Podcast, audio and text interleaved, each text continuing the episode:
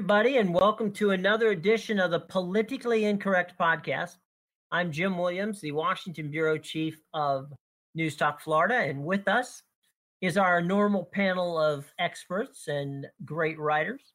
That would be Tom Jackson, Joe Henderson, and Alan Steinberg. And gentlemen, it's been uh, it's been kind of fun since we last got together. We have problems with the Clinton Foundation. We have 72 hours of ideas, pushbacks, and and kind of speeches that they're going to have, but now not on immigration from Trump, where he was supposedly changing and maybe softening his position, and any number of fun things going on. So, uh, is there a topic du jour that you would like to begin with?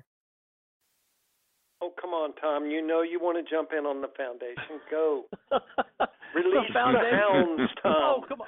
To, to, to, quote to quote Hillary, oh, that's old news. The, the, the, the foundation is. It happened last week. That's old news. Why would, why would we want to talk about the foundation? It was it was uh, you know so so last week. Well, yes, we ought to talk about the foundation for God's sakes.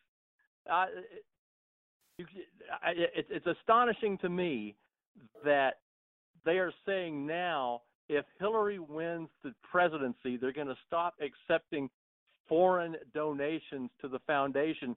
You know, if that's your ethical stance, it ought to have been the ethical stance that you had when she was the when she was the the Secretary of State.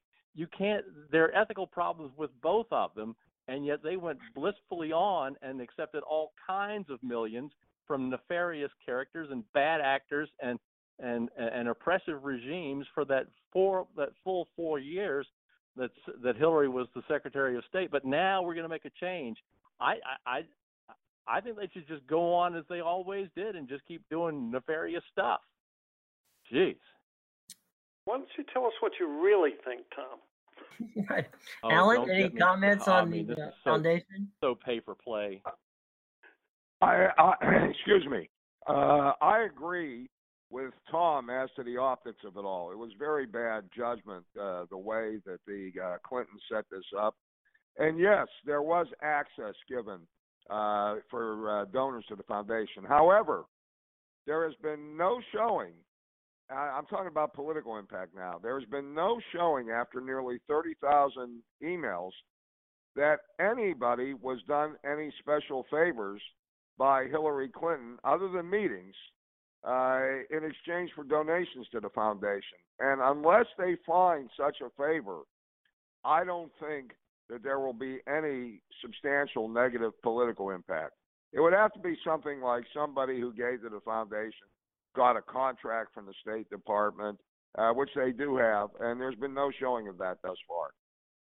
You know, the one thing that I think should have been done, and it should have been done when she began running for president, was that the Clinton Foundation be turned over to uh, whether it was Bill and uh, Melissa Gates or or some other foundation to help run it in the uh, time that they ran for president. And then, of course, if you know if former Secretary Clinton were to win, then of course they wouldn't take the, the um, foundation back over until you know they left the White House. I think that would have been the cleanest and probably the most politically astute thing to do uh, to keep yourself, you know, clean and transparent throughout. Um, obviously, no one took my message on that, but it was uh, something I think from, as Alan said and Tom said, basically from an optics point of view, it it just didn't look right, and and I think that's something should have done. And I'd like to see them do it now, but I, I don't think anything's going to happen at least until after well, November. I think there may be. There may be. I got to tell you, someone may have taken your suggestion, Jim, because I was watching the other night. I was watching Lawrence O'Donnell. That's uh, usually the last show I watch before I fall asleep. Mm-hmm. And he well, he has the last a, word. Uh, yeah, he's the last word. he made a suggestion that the uh, Clintons should have as board of directors uh, David and Julie Eisenhower, two excellent people, and another excellent uh, individual, Caroline Kennedy. And he mm-hmm. threw that out there, but I think uh, my suspicion is that that was a trial balloon planted by the Clintons themselves with Lawrence O'Donnell. It's just that they should be doing it now and not later. Mm-hmm. Good point. Here's, Joe, any, here's the, any comments on? yeah, on the, here's the question that that bugs me about the whole foundation stuff. Is you know, yeah, they haven't found the quote smoking gun yet in, in the in the emails and and all of that stuff, and maybe there isn't one there. But how long has Hillary Clinton known she was going to run for president? You know, like what, 30 years or so? And you know that this is your window. This is it. You either win it now or you're never you're never going to sit in the Oval Office. So why put yourself even in the position to have this come up? Because she knows that her the people who do not like her are going to be combing through every inch of material that that she has looking for something. What an obvious target with the Clinton Foundation. It's right there with a big neon sign saying, check me out. And it doesn't matter so much whether they find something wrong, it's just the continued insinuation that it looks bad. The, you know, I'll jump in um, with the group on this on uh, the optics. That's the word of the day. So, why wasn't she smarter? You know, why didn't she tell Bill or or whoever needed to know that, yeah, I better keep an arm's length from this thing, or, or two arms and, and half a leg's length away, uh, because this is going to come back to bite me in the campaign. And well, uh, dinner is served. Well, you know, Well, Joe, I think they did something even more foolish than that. Uh, when they when they blamed Colin Powell, that was idiotic. Uh, I have mixed feelings about Colin Powell, but nobody disputes his honesty. That, that was foolish of them. you mean Yeah. about the about the server? Yes, they claimed that Colin Powell told them that, and Colin Yeah. Powell. Uh, look, I learned from the Bush administration. He, he, when it comes to honesty, Colin Powell is the coin of the realm. Uh, and he said no, he never told him that. He made some suggestion after she had already been doing this for a year that uh, she should uh, perhaps internally be using something like a uh, public server like Gmail or AOL, something like that, and it would facilitate communication. But she never, that he never suggested that from the outset. And so I think the Clintons made a foolish mistake on that. I don't think there's any question. You're listening to the Politically Incorrect podcast. I'm Jim Williams, Washington Bureau Chief of Newstalk Florida, Alan Steinberg, Joe Henderson, Tom Jackson with us. We've just been chatting a little bit about the uh, Clinton Foundation, which, uh, of course, there were a number of new emails unearthed, and then there's the emails that were sent to uh, to the Capitol where they'll be looked at, and uh, it seems uh, you know fascinates me, guys. Thirty thousand emails. I can't even fathom thirty thousand emails, and I get a lot of email, uh, but thirty thousand seems to me to be a phenomenal amount of emails. Just just a, a total non sequitur, but I, I just I just can't fathom that. That's that's a lot of email.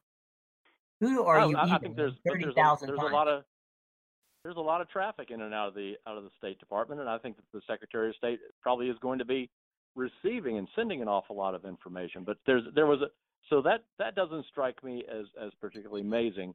Um, what there, but there's a uh, a question that, that that was raised that was that was not answered, and that is why would Hillary Clinton have done this? And I would suggest that it is that operating in the gray is where the Clintons always have have have operated.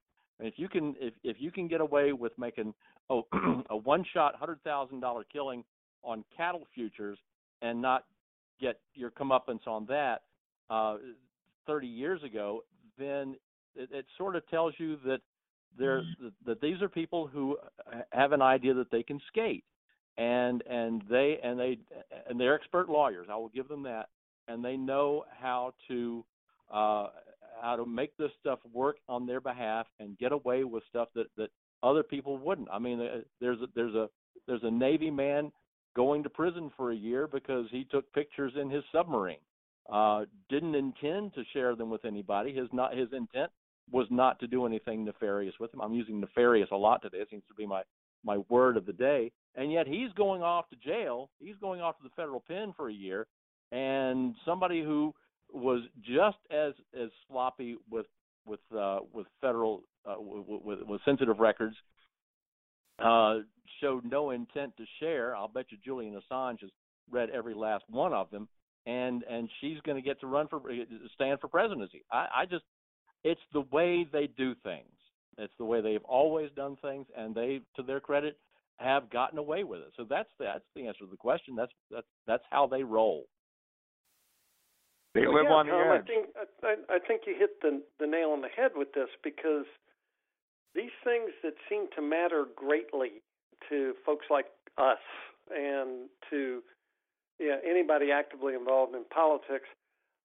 You know, I'm I'm kind of thinking that most people are from the uh, Bernie Sanders school right now, as they're tired of hearing about it, and it, it's not sticking. And unless there really is that that one email in there that that becomes you know kind of the opens the Watergate floodgates, if you will, uh, of this of this thing. I don't think it's going to resonate because I don't think people care. They're looking at it and going, yeah, okay, she's sloppy. She's not exactly trustworthy, but look who she's running against. I'm going to vote for her. I agree with uh, Joe. I, I, in terms of political impact, I'll tell you one other thing: the Clintons do live on the edge, and I think something. I'm. I don't like to play amateur psychologist, but I think there's another factor involved with them. They now are in New York, and New York is like a giant candy store of things you can buy and lifestyles you can emulate. And the Clintons always were after money, but I think much more so since they came to New York. I, I know, for example, Jim, you and I grew up in Pittsburgh. Mm-hmm. Uh, it was a great place, but uh, the difference in the lifestyles of the wealthy and those of us in middle class, it was a difference, but not as pronounced as the lifestyles of the rich and famous who live in New York. And I think that uh, when the Clintons came to New York, they said, "Hey, we got to get this lifestyle," and that's been a problem. You know, Alan, to your point, even Trump, and, and a lot of people don't realize this. You know, his father Fred was a builder in Queens, and uh, he basically told, you know, Donald at, at a relatively young age that, you know, we just don't go over, meaning to Manhattan, which you know we're not we're not talking a distance here. We're talking a, a relatively what four or five miles tops. And uh, no, Fred was right. And Fred basically said, "You're you're never going to be accepted." And uh, and I think if you look at the difference between Mike Bloomberg and Donald Trump, who are basically in the same age, it's uh, it is it, it there's the the fact that Donald Trump, as rich as he and successful as he got in New York, never really was accepted by the quote unquote New York upper upper class. You're right, hundred percent. And what, I mean, not going to be accepted by the voters either, but that's another story.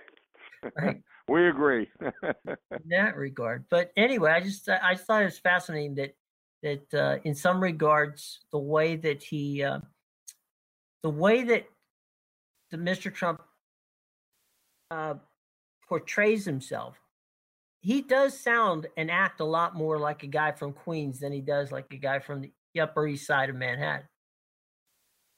Very true. Very so, true. And I think that's, you know, I think there was a little bit of class war. You know, you, you've really hit it on the head, Jim, but I think it goes a step further. I think that he, when he was debating Jeb Bush in the uh, primary debates, I always felt there was a real edge there. And I think in Donald Trump's own mind that there was a class war, that the Bushes were a sta- part of America's establishment. And that's a place where, in spite of uh, all the success of the Trump family, they never were, and it's not right, but they never were quite accepted uh, into that elite. In some regards, Alan, and you can speak to this, and the rest of you guys can as well. And we just all right, uh, I made it. Chris Fisher has joined us, and uh, here on the Politically Incorrect podcast. Alan Steinberg, I... Tom Jackson, and uh, Joe Henderson with us. And Chris, welcome. We were just in the midst of chatting about uh, something interesting in that uh, we were saying that Donald Trump, as rich as he has been and as successful as he's been in in uh, in New York, in uh, in various different situations, of course, building being the number one that he just never fit in with the elite billionaires and millionaires in his own um, in his own city because he grew up in Queens and then grew up on the Upper East Side of New York. I think that's one of the things that's appealing uh, about him. Scary about him too, but also appealing. I don't think there's any question about that, guys. I'll tell you what. Um, let's step aside for a minute, take a break, and then we will come back on the Politically Incorrect podcast. I'm your host, Jim Williams, the Washington Bureau Chief of News Talk Florida, along with Alan Steinberg, Joe Henderson, Tom Jackson, and from your morning show on our flagship station, AM 820 in the Tampa Bay area, Chris Fisher. We'll be right back after these words. Welcome back to the Politically Incorrect Podcast. I'm Jim Williams, the host of the show. I'm also the Washington Bureau Chief of News Talk Florida. Our guests, Tom Jackson, Joe Henderson, Alan Steinberg, and Chris Fisher, the host of Your Wake Up Call, 6 a.m. to 9 a.m. You better listen to it every morning on AM 820 in the Tampa Bay area. If you can't hear it there, it's on the TuneIn app. I listen to it every day. Great stuff. And you know, Chris, you can help us out. Yes, sir. You are a man of the people. Okay. You listen to people all day long and they talk to you about stuff. What are some of the key points and issues that you're facing now that they're talking to you about? It doesn't necessarily even have to be about the, the two political candidates, but the issues of the day that they want to hear the candidates address. Well, it's always hard to gauge that because what you get on the phones are the most passionate. True. You get the most passionate, the most angry, the most excited. Mhm. And um, I tell you what, all their ire is pointed at the media right now. I would say 80% of the calls because uh, Trump supporters are so frustrated. Um, they don't believe that they're being represented fairly or properly in the polls. Uh, they don't believe that their candidates being represented properly, and and that's all they're focused on. Is um, it's not even Hillary. It's not even you know the phone calls out of those angry ones I'm talking about, maybe uh, 10 to 20 percent are talking about the negatives of Hillary, but most are you can just there you can hear it. It's it's almost like how is it you don't understand that Tom, Donald Trump is going to save this country, and and the anger and the passion that comes along with that. You know, it's funny, Chris, that in many regards it was the mainstream media because you know Donald Trump could call in on Morning Joe on MSNBC and then 20 minutes later be on Fox with Fox and Friends and then the following day he'd be on CBS and the following day he'd be on ABC Good Morning America. There wasn't really a mainstream show that he didn't hit during all of the um, during all of the run up to winning the um, the nomination, and now uh, he seems to feel, or at least the the audience seems to feel that the that the that the um, mainstream media is against him for some reason. I think it's a, a live by the sword, die by the sword. He's brilliant Mm-hmm. at working the media. Um, he had a, he has that mentality, or had that mentality of there's no such thing as bad press, but there is. there is when you're running for president. And, well, and, and um, I- that's that's that's the point. Is, is he's not running for school board or mayor or some. He wants to lead the most powerful nation in the world, and I'm sorry you can't go around saying and doing the things he does repeatedly, uh, purposely. Uh, you're supposed to unite the people. He's dividing. You're supposed to build bridges. He is building walls. You can't do that in a nation this diverse and expect that you're not going to get some some pretty stern pushback. And uh, you know, I don't know if his followers weren't prepared for that or if Trump himself wasn't prepared for that. But it's it's like, sorry, dudes, you're you can't get away with what you're proposing. People won't will not let you do it. It's pure and simple. I agree, Well, Joe, that- and I take pres- it. that- that- uh, go ahead, Tom. That presupposes okay. That that presupposes that their theory of of the contest is wrong. And for this, I I, I read I, I read uh, in a, like two nights uh, Ann Coulter's book uh, about immigration, Adios America, um, and I, I think that everything that Donald Trump thinks about the race uh, early on, at least, sprung from that book, and that is that the United States is, and and I'm not supporting uh, Alter, uh, Coulter's position here. I think she makes some some marvelous points, but the whole thrust of the of the of the book I can't stand behind. However, her she makes the point that uh, the the United States was is a Western European country that is being taken away piece by piece by immigrants from the browner countries that uh, have an idea of the way they want to live, and it does not and it does not follow the the liberal uh, classic liberal tradition that the United States was was built upon.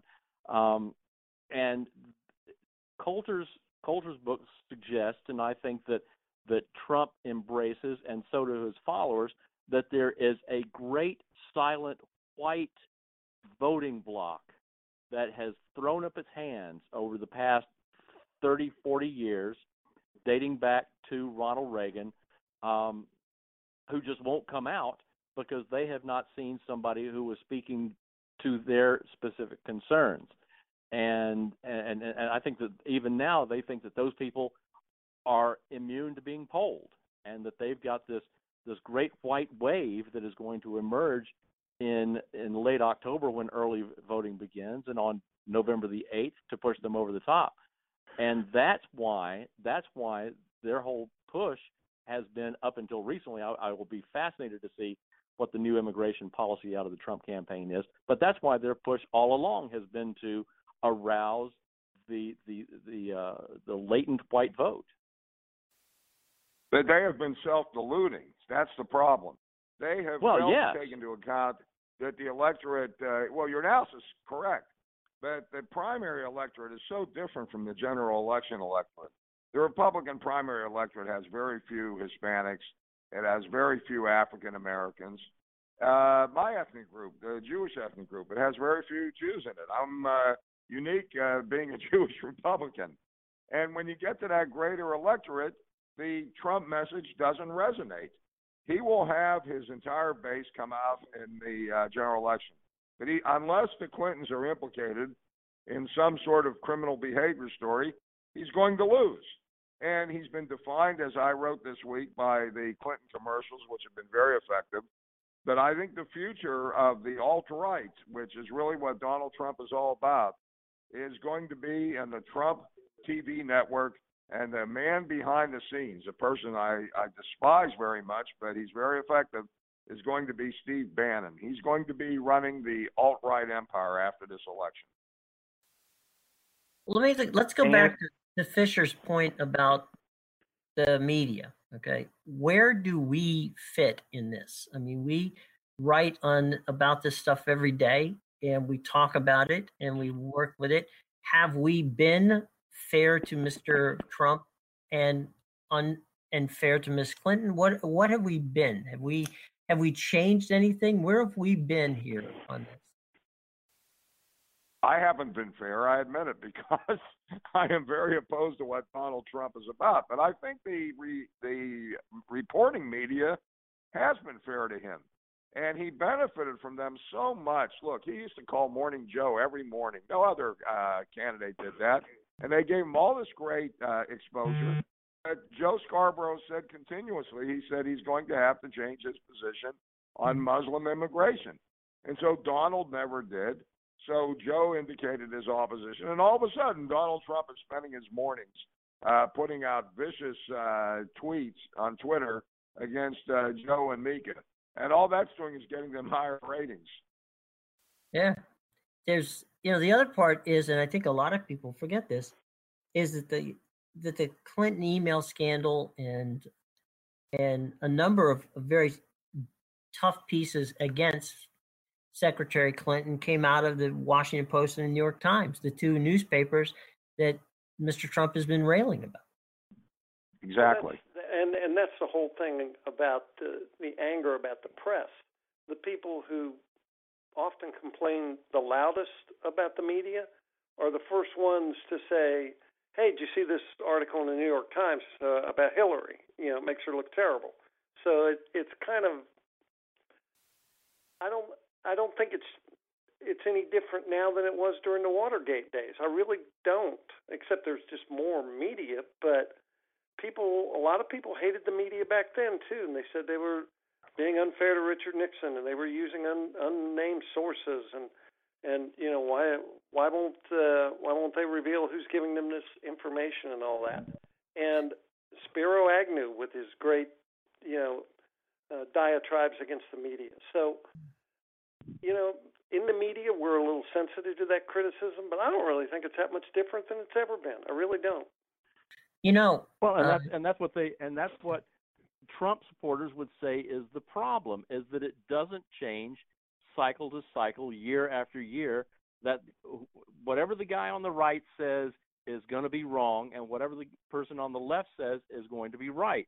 And that that's a, a perfect example of that recently was Donald Trump's kind of clunky attempt to reach out to the black community. He could have he could have phrased it better, but the fact is that the things that he's saying that are going on in the black community with violence and and home and people who don't own their own places and uh, and um, discrimination and unemployment that is all absolutely true but he can't get away with saying that as a way to reach out to to black voters like you might want to try doing something different this time around without getting bashed by the left and saying how dare he say that about black communities when it's exactly the same thing as as people running from the Democratic Party say all the time, but they just say it more sympathetically. They say you guys are in bad shape. You're you're there's violence in your communities and you don't own your own homes and and the unemployment is is unex- inexcusable. Elect me, I'm going to fix that. And you believe it from yeah, a Democrat yeah, yeah, yeah, who's, but going to, who's, go, who's, go, who's going to redistribute and you don't believe it from a uh, from a from a Republican who I, I, I wish I, I wish that it were Jack Kemp. Uh, we'd be the, the nation would be far far farther along, much further along in race relations if Republicans had embraced the Jack Kemp model and tried to reach out. Um, and and so it's just a source of frustration for me. Chris, you were going to say something. Well, then you got to do that in front of a black audience. You, you well, know, if, if you if you that, go on to, if it, you go on if you go on I'm just TV, you're speaking to a black audience. um, No, you- you're when not. Democrats say that they're always it doesn't sitting in front of a. It doesn't matter where you are. It doesn't matter where Because other- anybody is anymore. Anytime that you've got a camera in front of you, you're talking to black audiences. You're talking to all audiences. Right, but Tom, I, mean, I don't come buy on. that. I don't buy Tom, that at all. Just for a minute, just for a minute here, as we're listening to the politically incorrect podcast, my question to Tom is, and they get this all the time: if if Republicans want to win in black districts, in Latino districts, then they damn well better go there. It's you know, it's one thing for Mr. Trump to to reach out and reach out. Let's say I'm I'll stipulate to the fact that he may have bumbled through it and and may honestly want to help. But why would he not show up in a St. Louis or a Baltimore or a you know some part of the country, Detroit? He was in Detroit three times in the past you know six or seven um, weeks. Why would you not? If you're gonna if you're gonna do this, do it right go to Harlem, which is 75 blocks up from where he lives. I- You know, Jim, that's what Tom that's what Tom Kean did in New Jersey uh, when he was governor, and he got over fifty percent of the African American vote because he went out to Newark, he went out to Paterson, he went to Trenton, and uh, communities where African Americans lived, and they felt that he cared. Well, here, here's another point to my friend Tom. Um, I have to disagree with you on your stance that it doesn't matter where you do it, because look at one area where Republicans were just just eviscerated during their convention was the lack of faces of color, of Hispanics, and so on. Those were all over the Democratic convention. They were prominently uh, featured, you know, they made sure people saw, got that message that we are inclusive. The Dem- or the Republicans, their optics, since that's our word of the day, shouted, "No, you're not welcome here." Now that may not be what they think. I'm going to say that, that it probably is, but that's the message that goes out. That when all you see are white people, you're going to have a problem, and they do. Oh, I don't disagree. Again, I go back to their theory. The the, the Trump theory of the race is there's a, a, a latent white wave that will carry him to the White House, uh, and I, I, I think it's misplaced. And I, I, I will back off a little bit. I, I will I will walk back my statements a little bit about where you do it. Yes, it, it would be fantastic if, like Jack Kemp had wanted Republicans to do, as Paul Ryan wanted Republicans to do just four years ago, if they would take their message into black communities, Hispanic communities, it would be far more powerful. Uh, the presumption is you could get black voters and Hispanic voters to show up. I'm not convinced that that's the case right now. Uh, I, I would love to see him do it. I, I think it's a necessary. I, I think it's a necessary thing. I've been I've been arguing for that for almost as long as I've been writing a political column, and uh, it's so far falling on deaf ears. I need a bigger audience, I guess. Jim, Jim, can I offer up something that brings in uh, this media bias and the uh, uh, the race discussion? Um, last week, last week, um, we played on the air a clip from CNN, and it was the sister of Sylville, um, uh, the the guy up in Wisconsin that got shot by the cops, and Right. the clip was of her saying, "Don't burn our stuff down. We need our stuff. Don't burn our stuff down." All right. And they played that clip, and so it what it looked like was the sister coming out and saying, "Hey, everybody, calm down. Don't start any riots." But the full clip, had they played the full clip, she goes on to say, "Go into the neighborhoods. Go out into the neighborhoods and burn their stuff down." So I this we're gonna be able to talk about race in this and talk about the media because it's it's obvious that CNN omitted that for a reason. What I want to know, as your regular average moron, why? What, what what's what is were they are do are they do they fear that if they allow that inflammatory stuff on the air, then it's going to divert from the real conversation that we're trying to have about Black Lives Matter and about law enforcement, or is it something else? I don't know why CNN would would alter a tape, uh, especially something like that, because at the end of the day, it's somebody's going to play. Somebody's going to play the full tape, and you're going to be if you are the producer of that show or you are the news director or whomever, it's going to be it's going to be found out, and uh, so I don't I don't get that. I mean uh, that that has to be a judgment call uh, of the producer of the particular show that was on because that's the person who makes the decisions on you know who makes what clip you know last for for whatever period of time. I can't imagine that you would not think that that second part to the to the soundbite would would be an important thing to uh, not to play and and even if it's incendiary in any way shape or form it's still the story and and you know giving part of a story is not telling the story Conservatives would say that is the default position of of people who are editing these tapes. I mean, remember what happened with the with the Trayvon uh, Trayvon Martin, um, right? Trayvon. Um, Yeah. yeah you're right with with that with with, with that 911 tape. I mean, NBC hacked it up to to make to to, to cast the shooter in the, the worst possible light, uh, and and that's and and it's that's just one example. There are others I am certain that are out there that slip my mind right now, but that is it is widely believed among conservatives who watch the media, and it's why Omar Rick Moselle is such. Yeah, it, it, it's why It's why Brent Bozell is such a such a hero in conservative circles because he he calls this stuff out all the time. It's the it, we we think it's the default position. Edit it in the way that it makes the left and minorities look good and and the right and conservatives look, and Republicans look bad. Well, let me ask you guys this. In a recent uh, poll by the Pew Foundation, it was said that 70% of the people over the age of 25 receive the vast majority of their news on Facebook. Okay. Mm-hmm. Now, you have to, of course, subscribe to some news service to get it to, you know, show up on your on your Facebook, uh, you know, stream. But we now have with Breitbart, with the Daily Caller, with a number of other conservative um, news sites.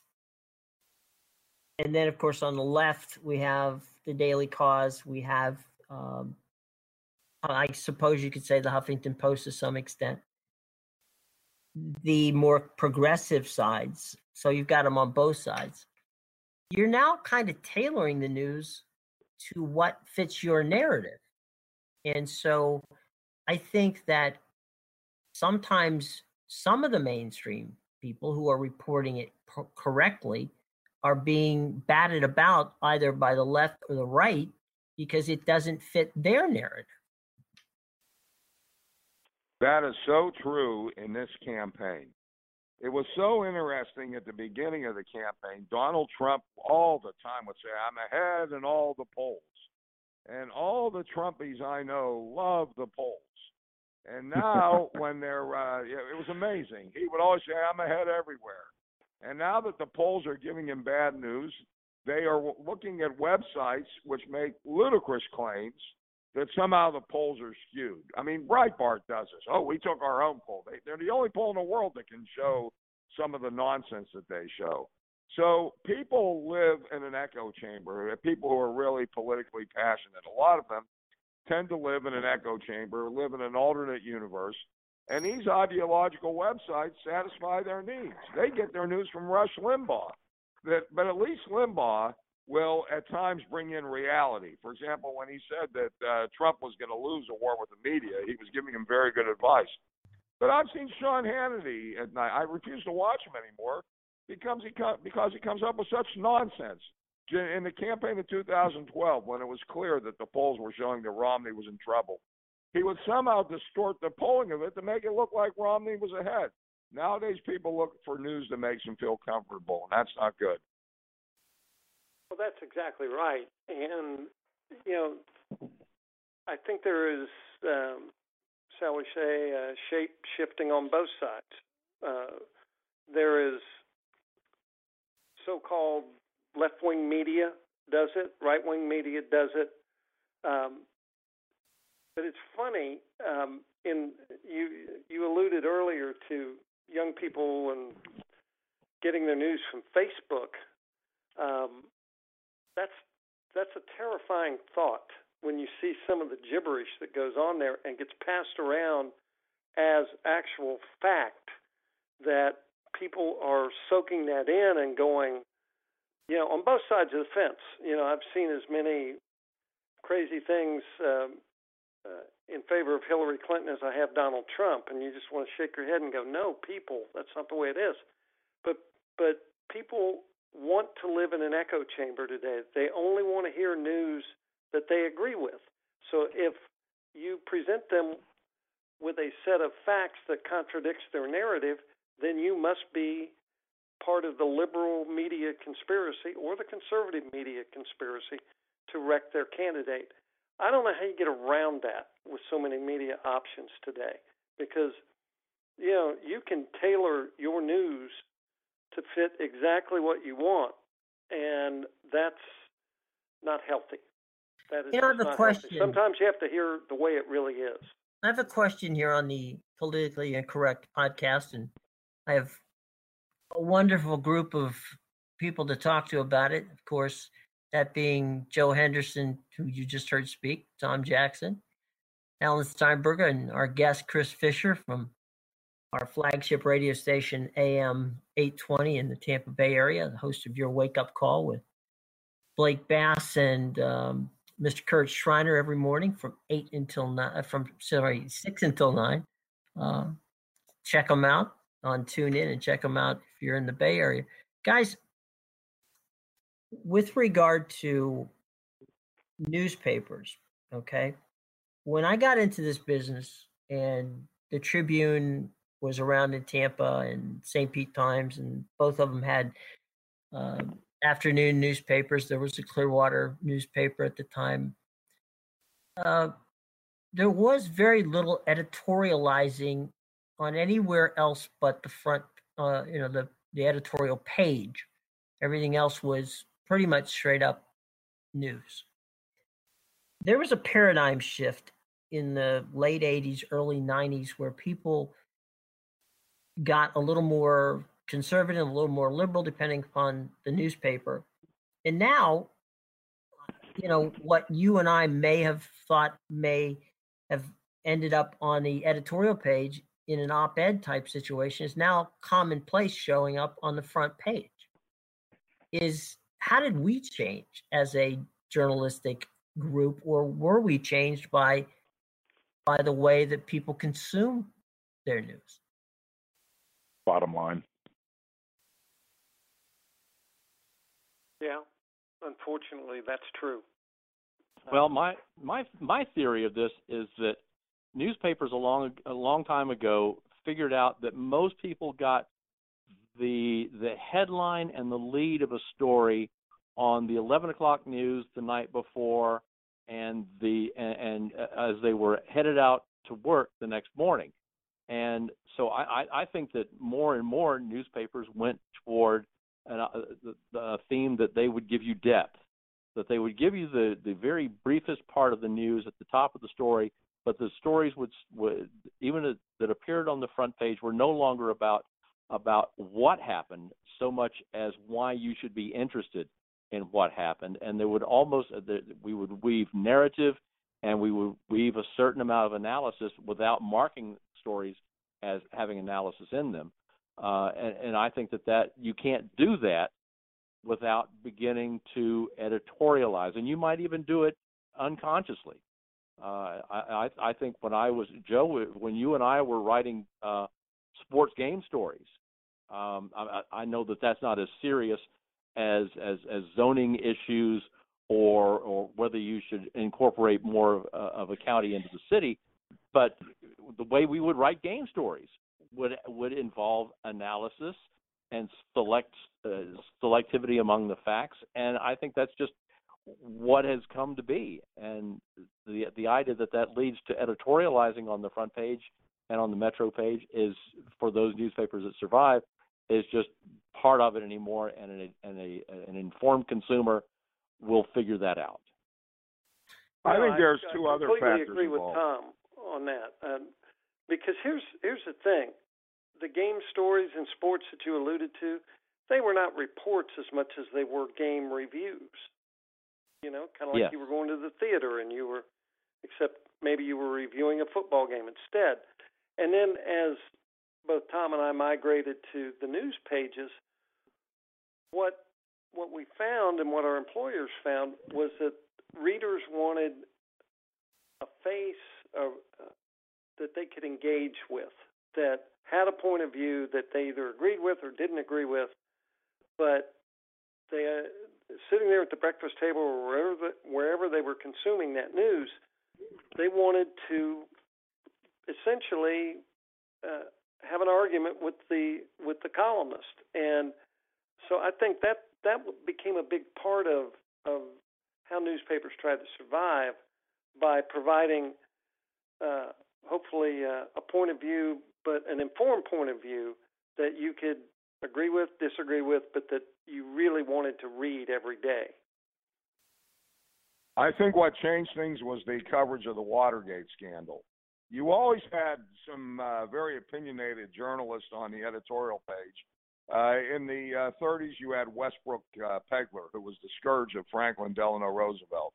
And even in the early 60s, uh, John F. Kennedy canceled his subscription to the New York Herald Tribune. But with the Watergate scandal, uh, you had Woodward and Bernstein. They weren't showing so much ideology, but they were really, and they did a tremendous job. They deserved all praise.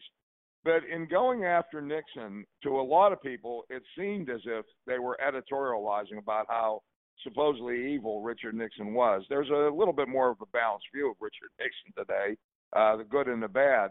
Uh, but in doing so, a lot of newspapers in their front pages started showing an ideology uh, that was reflective in the Watergate coverage.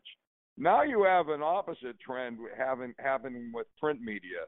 Uh, I predicted about five years ago that within about 15 years, newspapers would be a thing of the past in this country. You'd have about seven newspapers surviving. They would have local inserts, and everything would be online. Uh, that trend is accelerating right now, and newspapers cannot afford to pay journalists what they're worth because they're going online and they haven't yet per, uh, perfected the art of advertising. So journalism, you you have newspapers going online that accelerates a tendency towards ideology, particularly because they're competing with ideological websites. Chris, I think the the answer to your question, which is not going to be a good one, at least for me, um, is that right now because you have so many different uh, ways to consume your content that it meets your prescribed view that when you find something that doesn't meet your prescribed view you perceive it to be wrong. Whether it is or isn't is um, you know there everybody uh, has their own view of it, but facts are facts, and uh, and sometimes they get lost in in in the shuffle, as the old saying goes. Never let the facts get in the way of a good story. Uh, so I don't know that we're ever, we meaning speaking for the media, which of course the media just allows me to speak for them all the time. Um, anyway, I'm just simply saying that speaking as someone in the media and has been around the media for a long time, I do believe that there, because there's so many voices out there now, it's hard to find the truth. And when you do find it, uh, if it doesn't fit with your narrative, then you're not going to pay attention to it, even if it slaps you in the face. I think you're right. And I think it's going to get worse. Well, but it's going to get better but it's going to get better. It is going to get worse. It's only because of the times we live in, technology advancing so fast. But this will, you know, within a generation, I, I think it'll it'll you know uh, calm down a little bit, and the kids behind us will figure it out, and everything's going to be just fine. Kids behind us will be watching whatever the next uh, generation of TMZ is. They're not going to be paying attention to the stuff that uh, impacts them uh, in ways that right now they're uh, they they may not quite understand. And I mean by that okay, I mean there's, politics. There's one thing that is suffering right now, and that is because of the unhealthy financial condition of newspapers. They have a hard time financing investigative journalism. Uh, the Times can still, New York Times still can afford a good investigative journalism. They did an excellent job in the Paul Manafort case, but that's because the editorial board there will meet. They'll decide to establish a budget. But with other newspapers uh, failing and the intensive work an investigative journalist must do, they find it uh, hard to uh, pay investigative journalists what they're worth. Yeah, I think that that's why we see so many different uh, variations on a theme of the same of the same uh, story, and that's how we can get sometimes misinformation that turns out to be, you know, people take it as gospel truth. But um, you know, it's a it's an industry, Chris, that we look at and that we've been in in in for a number of years, and it changes. But I like your optimistic thought about it, and I think and hope that uh, that you're right because I think that there is.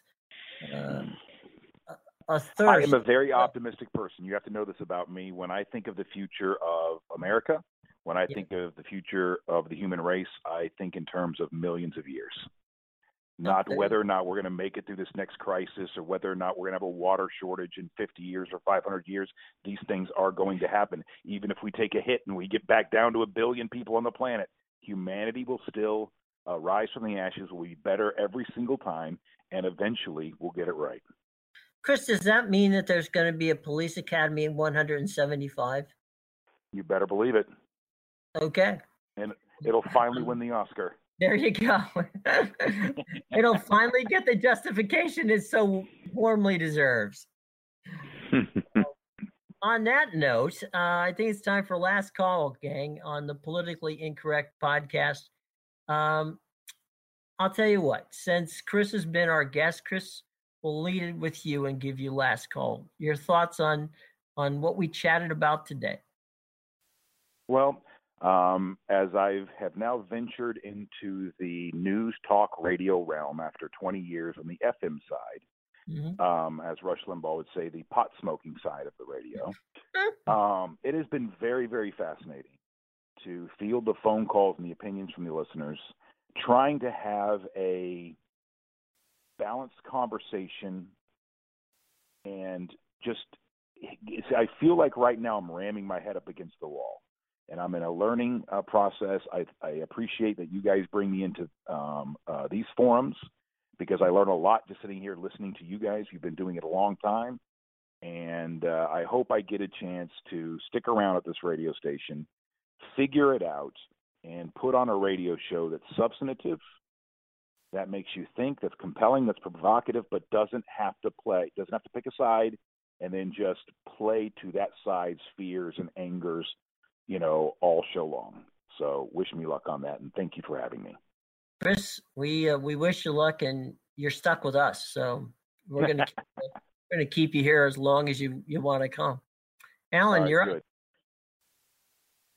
Well, it's uh, going to be a very interesting uh, next few months. But as I wrote today, elections now start earlier, and I think Hillary Clinton has successfully uh, defined Donald Trump through her uh, her advertising in the battleground states as an unfit commander in chief. Uh, who, quite frankly, his values are out of sync with the rest of America. It's going to be hard for him to reverse that. Tom, Mr. Jackson. I am sitting on pins and needles, waiting to see what Donald Trump does with his eh, with his emerging uh, uh, immigration position, uh, which Kellyanne Conway says is TB, uh, to be determined. Uh, we don't know that the, the roving squads of people that will be federalized to uh, to to round up illegal immigrants in the country and and humanely send them packing is still on the table. It seems like what's emerging is beginning to sound a little bit like the bifurcated Gang of Eight plan that Marco Rubio was touting back last year. And and the more the more the, the the more Donald Trump has talked in these past couple of weeks, the more he's beginning to sound like a an an orange 70 year old Marco Rubio and and that that sort of warms my heart. I don't still don't see him winning the race, but I, I like to see him coming around to uh, many of my points of view. Joe, you're batting cleanup. Well, there's uh, a great story that is just out today that we have not, uh, we didn't have time to get around to today, but it's going to be kind of interesting to follow it. Is uh, another former Fox News host, Andrea Tantaros, has filed a lawsuit against her former employer Fox News, claiming she was sexually harassed by Roger Ailes and Bill O'Reilly. And in her lawsuit, which was uh, first reported by the New York Times, she uh, refers to Fox News as masquerading as a defender of traditional family values, but behind the scenes operates like a sex fueled Playboy mansion like cult, steeped in intimidation, indecency, and misogyny. Um, I don't know. Uh, what say you, Sean Hannity? I want. I want to know. I'm looking forward to the movie. What are you kidding me? 20th Century Fox has got to make a movie out of this. Oh, it's it. Uh, you know, it. Uh, I just offer that up without comment because I don't think comment is required for No. the no, and and and I I apologize for being flip about that because sexual harassment is not something that is a no, it is not. laughed about. But uh, but we know you. You know, we know. It's just so weird. Yeah, it, it is definitely that. And um, I'll tell you what, uh, here on the Politically Incorrect podcast, I think it's time that we go social media side. So we'll go we'll go in reverse order. Joe, go ahead. You can give us your social media. Okay. Well, you can find me on Twitter. Uh, be uh, at the initial J Henderson Tampa, or if you're so inclined, I'm on Facebook under Joe Henderson commentary columns and such. Alan? On Facebook, I'm on as Alan Joel Steinberg, the full name my parents gave me. And on Twitter, I'm on at, at A Steinberg 613. Tom Jackson. Facebook would be Tom Jackson, journalist entrepreneur, and uh, Twitter is at Thomas Jacks Tampa, T H O M A S J A X Tampa. Chris Fisher. On Twitter, you can find me at Fisher the Man, Fisher the Man, no C in Fisher, and on Facebook, Fisher the Man one two three. And go ahead, Chris, and give us um, a little promo for your show there as well. We want to Oh, make sure and you can listen to it. You can listen to me on the radio Monday through Friday, uh, 6 a.m. to 9 a.m. Eastern Standard Time. Um, online, newstalkflorida.com, and in the Tampa Bay area, AM 820. and also on the TuneIn app. You can listen to it as well. I'm Jim Williams, your host for the Politically Incorrect podcast. You can get me at NTFLA underscore politics. That's NTFLA underscore politics. Or you can uh, check me out on our Facebook page at News Talk Florida uh, with the Facebook situation. We hope that you've enjoyed being with us today. And that means, of course, Tom Jackson, Joe Henderson, Alan Steinberg, and Chris Fisher on the Politically Incorrect podcast, which you've been listening to on either News Talk Florida or Blog Talk Radio. Please enjoy the podcasts, and uh, also we'll be checking you out next time. Thanks very much for joining us this time. I'm Jim Williams. Goodbye.